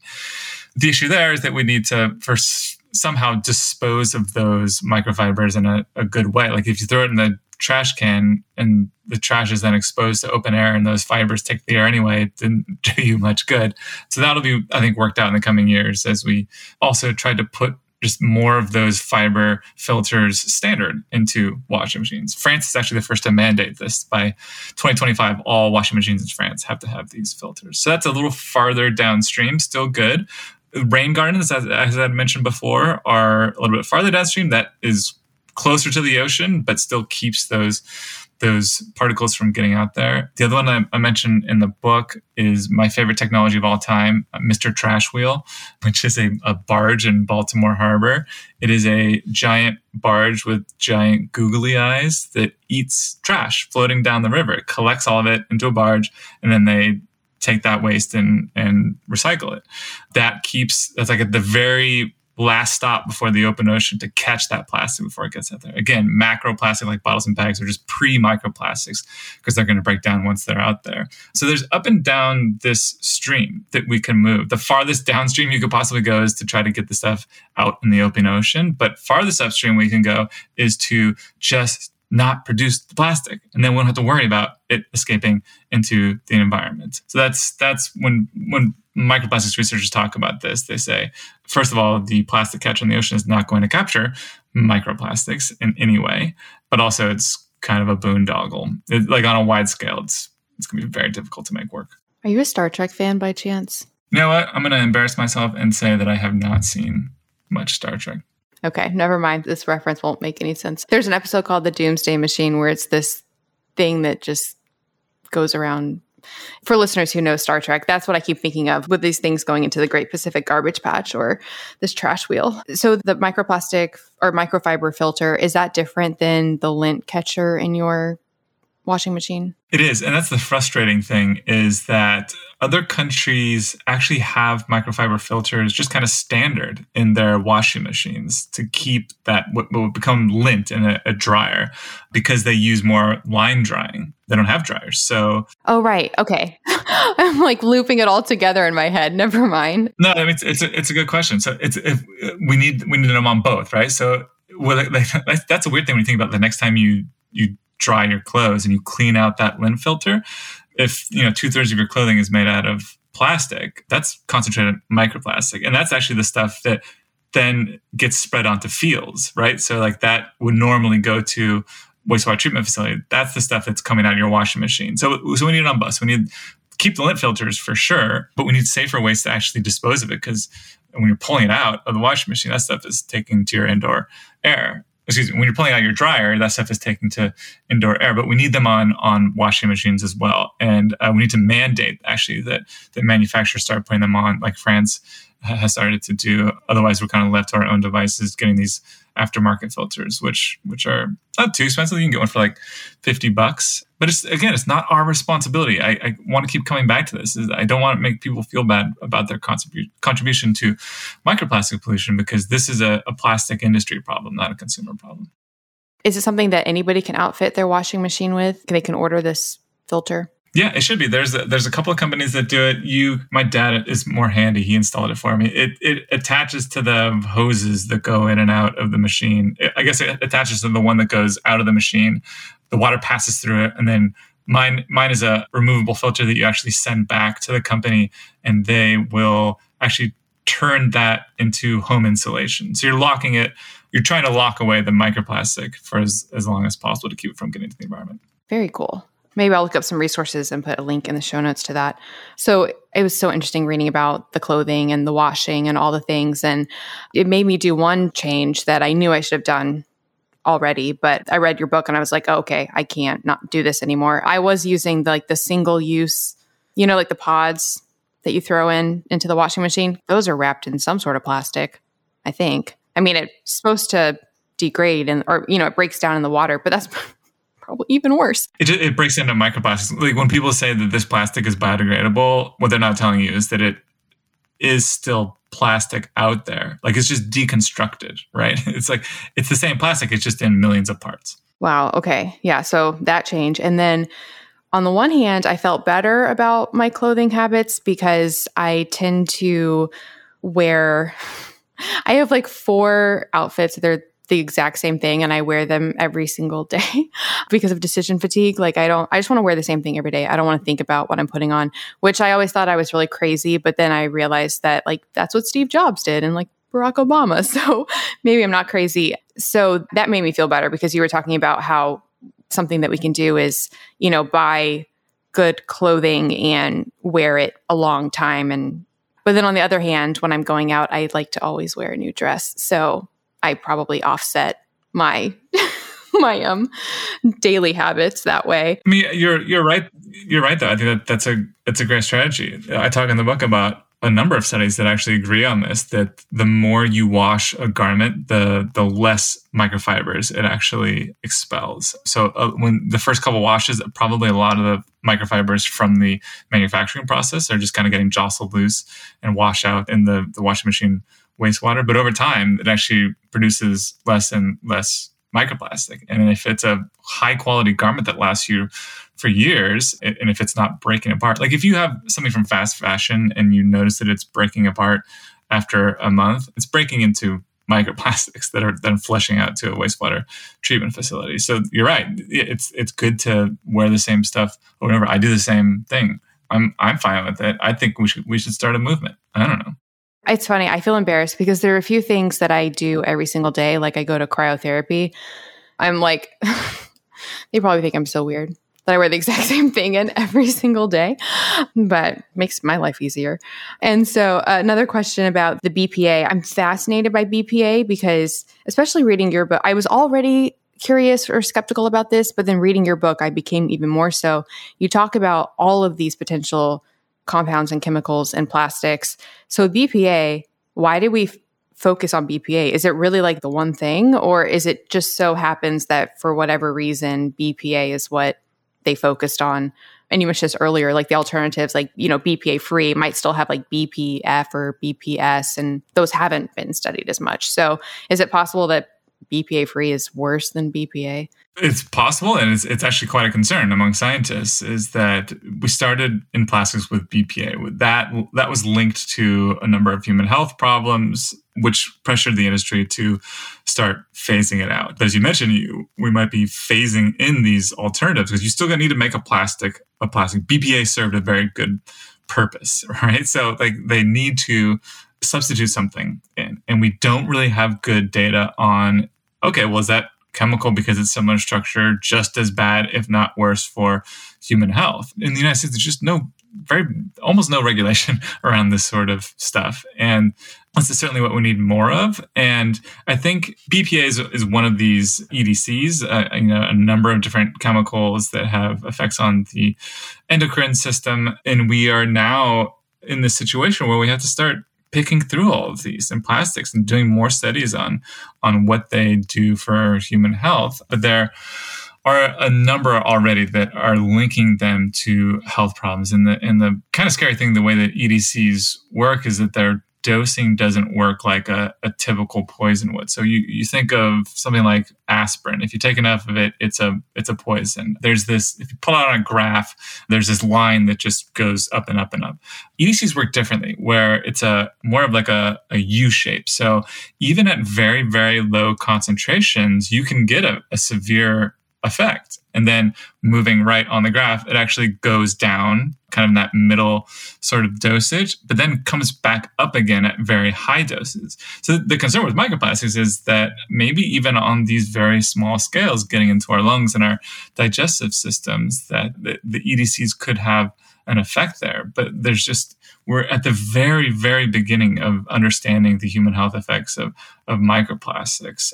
I quote a scientist in the book who says that we don't know about 99% of it. We have 1%, and that's a start, but it's going to take much more research to figure out what these different chemicals are doing to human health.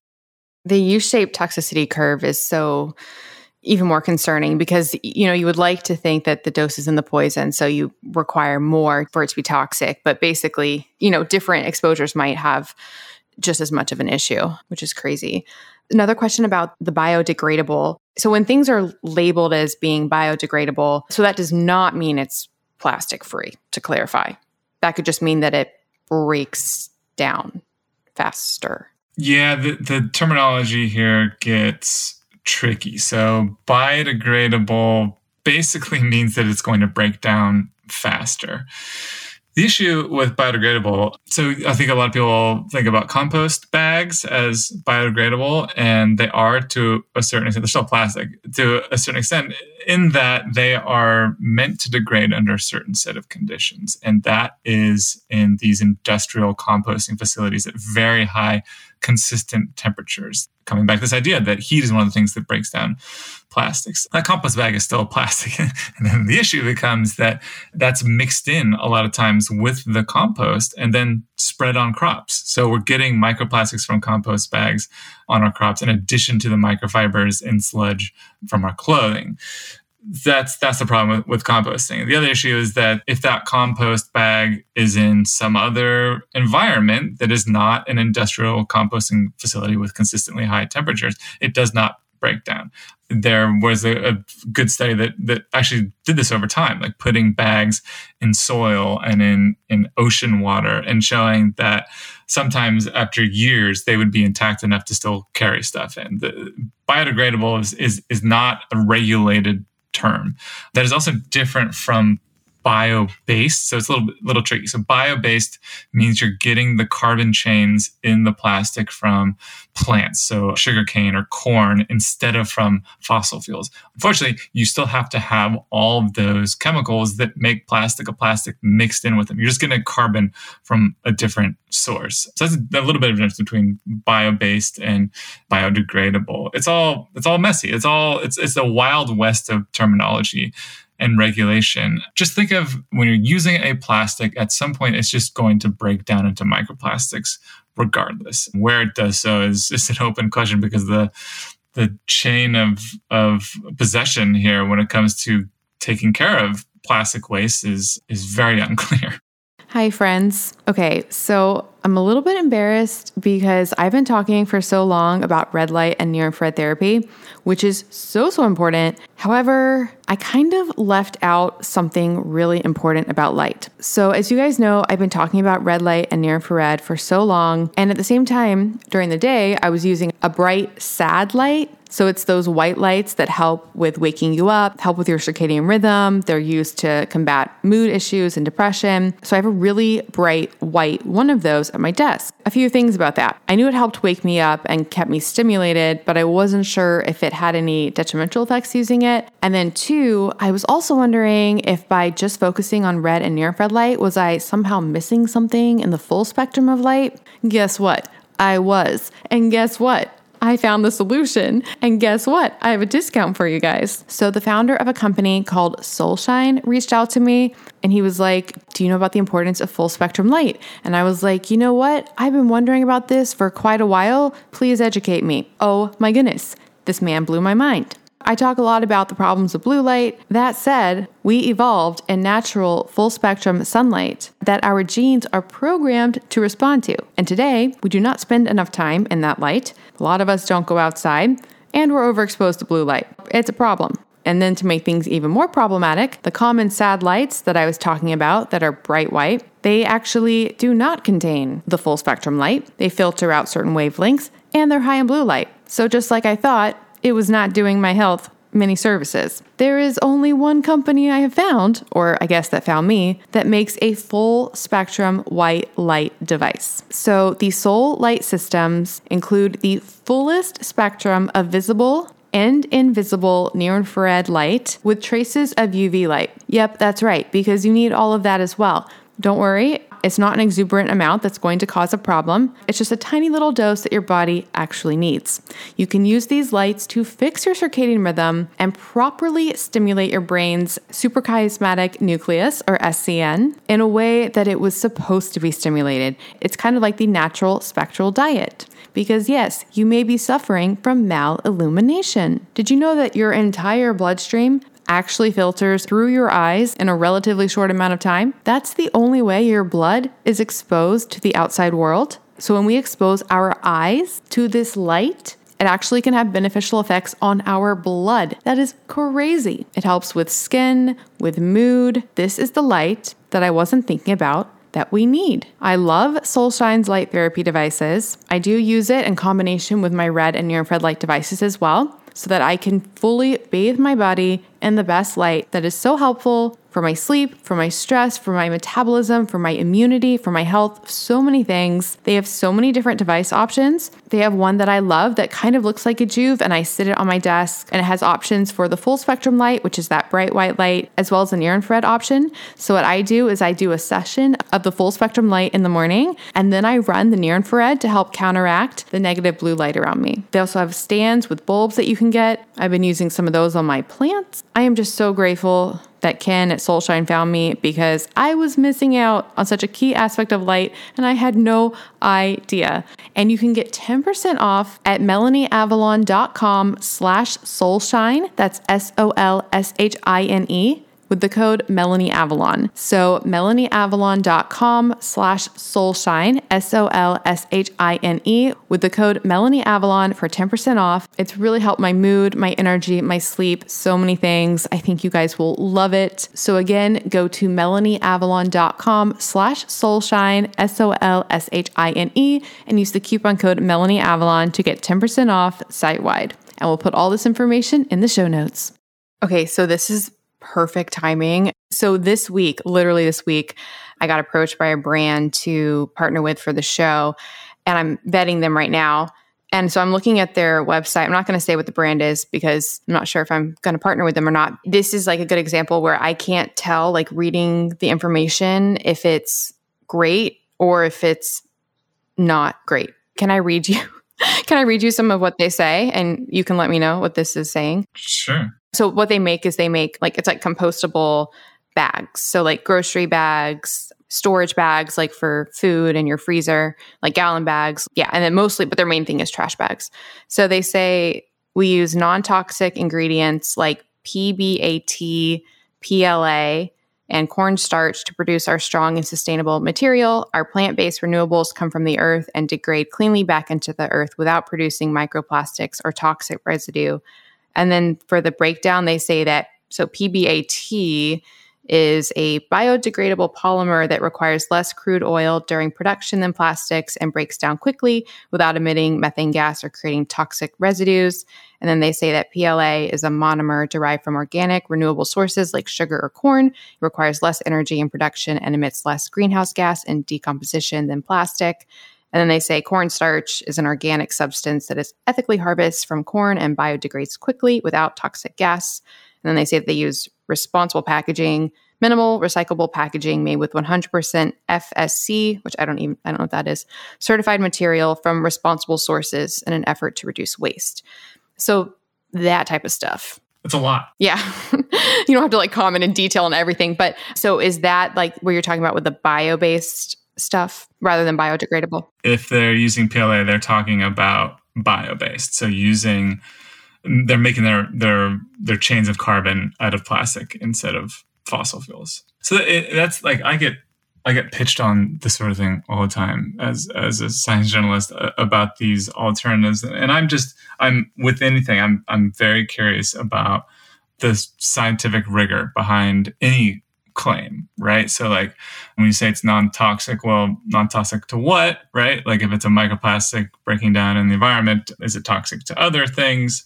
I mean, I I never cover these things because at the end of the day, I I harp on we just need to use less plastic at the end of the day. Alternatives are, are going to help, but we need to be very careful that we are not producing things that are just as harmful as plastic. These things I would love to see scientific rigor behind what they're claiming here. But yes, so that, that, that is sounding like a bio based plastic instead of a fossil fuel based one. Because I'm wondering, so like, have you heard before of polybutylene adipate terephthalate, PBAT? It has the word phthalate in it. Yeah, I've heard of terephthalate. I hadn't heard that that other one. The, the so this is actually the kind of fascinating thing about plastics is there's so many different varieties. So from that original synthetic billiard ball, it has diversified into this whole range of, of different plastics, which has made actually figuring out a lot of things in microplastic science quite different, difficult because you, you know, one variety of plastic might break down differently under UV bombardment. A bio-based plastic might break down differently than a fossil fuel based one. This this is the this is the issues that as we are transitioning perhaps away from plastics and looking for alternatives that are non-toxic and are not based on fossil fuels we need to apply scientific rigor to what all that that actually means in practice so i'm hopeful to a certain degree that there are going to be alternatives coming out in the years to come but we cannot lose sight of the fact that we just need to use less plastic in general across the board, period. Like at the end of the day, that's it. That's how we fix this problem. So, yeah, because I'm just thinking about this even more and more. Like, I would look more into this PBAT because they say it's an alternative to plastics, which makes it sound like it's not a plastic. But, like, so this is something where, because you're talking about just reducing our use of this in general, but something like trash bags, like, we all need trash bags. So, I guess we need something that is a non-plastic trash bag, right? Like, or is there another alternative that doesn't even require that? Yeah, I mean, trash bags are are quite useful, but not necessarily always necessary. I, I think recycling is probably easier. Like you don't need to necessarily put all your recycling in in a plastic bag before you put it on the curb because it's not really dirty. There's not like food stuffs on it if you wash it, that sort of thing. It's just I think being more mindful, really, to begin with. So, thinking about you know, all the ways that we are using plastics in our daily lives, which was never our intention. I, I want to come back to this. We never asked for this much plastic, but little by little, picking out things that we know that we can reduce our reliance on, on plastic with. Switch again, switching to to glass and, and metal, which is reusable as long as you don't break your glass reusable over and over again and you know is not as problematic as as plastics are so yes new materials are going to be i think good going forward but really to start with right now at, at this very moment we can all take an inventory in our daily lives of ways that we can we can cut out plastics entirely i launched a supplement line and i did it in glass bottles which is really rare in the supplement industry. Like most of them are in plastic bottles.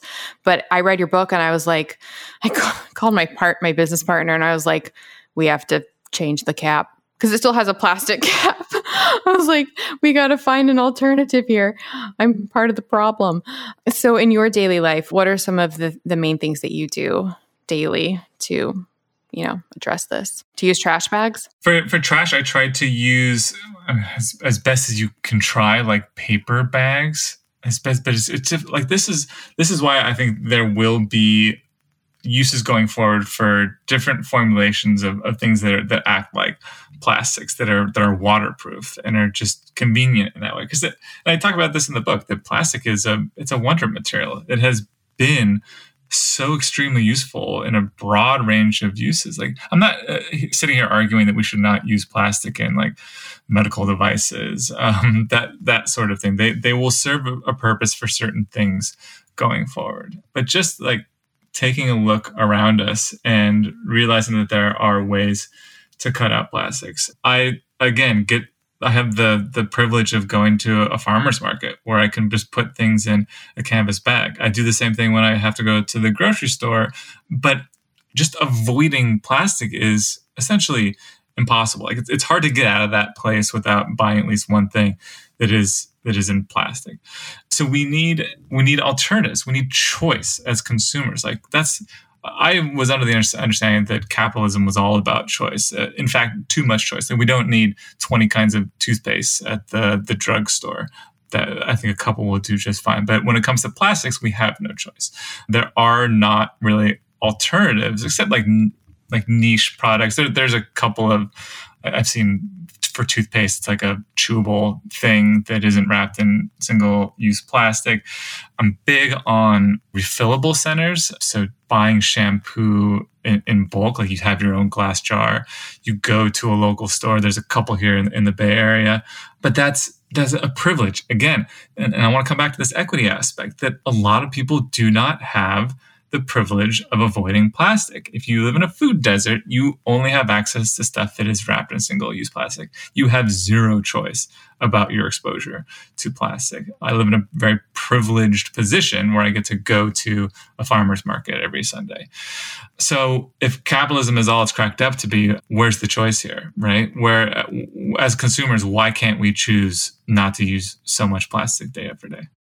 One sort of like esoteric question to possibly end on could it have been any other way? Like, if we could go back and know what we know now, what would that have looked like?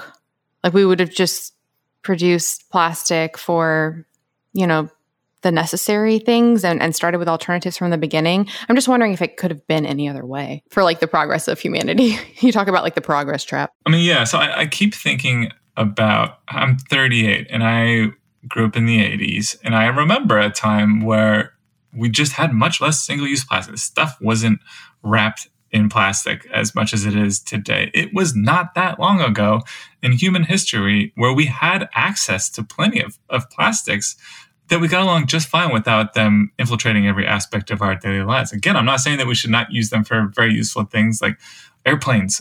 you know, interiors of airplanes would not they would not be able to fly if, if they weren't made out of I'm not saying get rid of that. I'm saying that it could have been that after World War II, as we started producing more and more plastics, we could have been much smarter about the uses. Had we known about the awful effects that plastics would be having as production grew more and more out of control. So that's both the contamination in the environment of macroplastic and microplastics. And now, as we're seeing, human exposure to microplastics. There's one researcher I talked to in the book that, that reckons that we inhale 7,000 microplastics a day.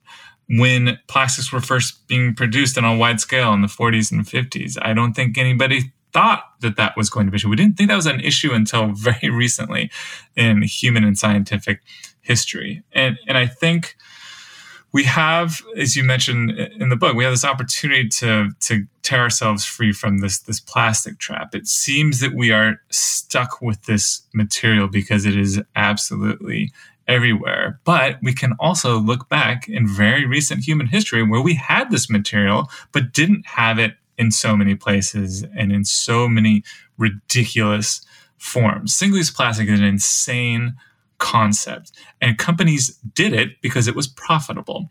This this was a market based thing. It, it it made it so it was cheaper to ship soda right and instead of in a glass bottle which is heavier. It's just harder to do that. Plastics was a much cheaper way to do so. This is a product of capitalism and it's going to re- it's going to take a concerted effort on the part of the people and then politicians to rein in these truly sociopathic corporations that have flooded the planet with this this material with no consequence. We just had not held them to account.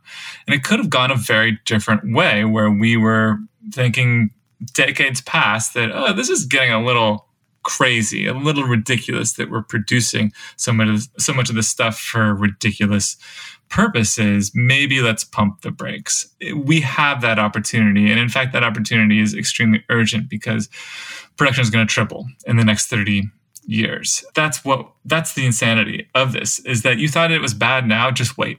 In 5 years, 10 years, it's going to be much much worse unless we actually get together and hold these companies to account. Well, thank you so much. Is there anything else about all of this that you think is important for listeners to know? One thing I think that would be interesting to add about kind of the climate implications here is that scientists are just beginning to explore what these particles might do to the environment carbon wise. So, if they're up in the atmosphere in very high concentrations, are they absorbing some of the sun's energy while they're up there? Plastics are often made out of these you know dark colors that could more readily absorb the sun's energy in the atmosphere, thus heating the atmosphere? Are they acting as nuclei for clouds? So clouds form around little bits of dust or even bacteria, that sort of thing, that act as nuclei. You get water glomming onto that. Are microplastics doing the same? Are they changing the way that clouds are forming? There is additional research that is showing that microplastics release lots of methane in particular as they break down in the environment. So, coming back to this idea, this is carbon. This is carbon from fossil fuels. As it breaks down in the environment, where do you think that carbon goes? It often comes off as a gas that then adds to the burden of carbon in the atmosphere. And that's that's why this is this is such a urgent issue is that we can't let the fossil fuel industry wind down the burning of fossil fuels as we switch to renewables and wind up the production of plastics, which is just carbon in a different form. We're going to see a lot more emissions both from the production of that plastic as we triple production by 2050, but also what's already out there is off gassing that carbon into the atmosphere. So that's just an additional climate side of things that I think we'll see more research on going forward. I like how one thing you pointed out in the book was the question of, you know, why focus on plastics when there's all of the climate change and climate issues, but you, you know, talk about how they're all like overwhelmingly interconnected. So helping one helps the other, presumably. Well, thank you so much. Like I said, your book had a profound impact. It gave me, I see the world differently now, like honestly. I literally do. That's great. So I, I can't thank you enough. I mean, that's not that's not great, but yeah, no, it's it's insane. What are you working on now? Do you have any other future books? Oh man, I'm taking a breather from this. This this one took a lot out of me. I don't know what's coming next, but I think just some time off from writing books for the moment. We'll see. Nice. Well, how can people best follow your work on Wired and social media, all the things? Yeah, you could just, I don't use Twitter much even before the recent chaos, but you can find my, my Wired author page just by Googling my name and, and Wired. I will be there producing content. But, but otherwise, if, if folks have questions, feel free to reach out. I think my email, my, my Wired email is on my, my Twitter page. So happy to answer questions. Well, we will put links to all of that in the show notes. And the last question that I ask every single guest on this show, and it's just because I realize more and more each day how important mindset is. So, what is something that you're grateful for? I'm grateful for, you know, all of these scientists coming together from different fields to look at not only the consequences for ecosystems, but more and more to really rush, not rush in the sense that they're not doing good science, but to do very solid science as quickly as possible to figure out the human health effects of microplastics because they, they could be severe and we need to know as soon as as possible. So I'm I'm grateful to those people doing that hard work, not necessarily uplifting work, but so it goes. Well, thank you so much. I am so grateful for the work you are doing because it was, like I said, so eye opening and a, a, very interesting and accessible read. And so I think it's going to really help a lot of people have a paradigm shift that I think is really, really needed. So you're doing great things that are having actual effects on the world. So thank you. So, yeah, so thank you so much for your time. This was amazing. If you do ever write another book again in the future, love to have you back on. And yeah, thanks so much for all that you're doing. And thank you very much. I appreciate the interest in the book. Have a good day. Thanks, Matt. Bye. Bye. Thank you so much for listening to the Melanie Avalon Biohacking Podcast. For more information, you can check out my book, What When Wine Lose Weight and Feel Great with Paleo Style Meals, Intermittent Fasting, and Wine, as well as my blog, melanieavalon.com. Feel free to contact me at podcast at melanieavalon.com. And always remember, you got this.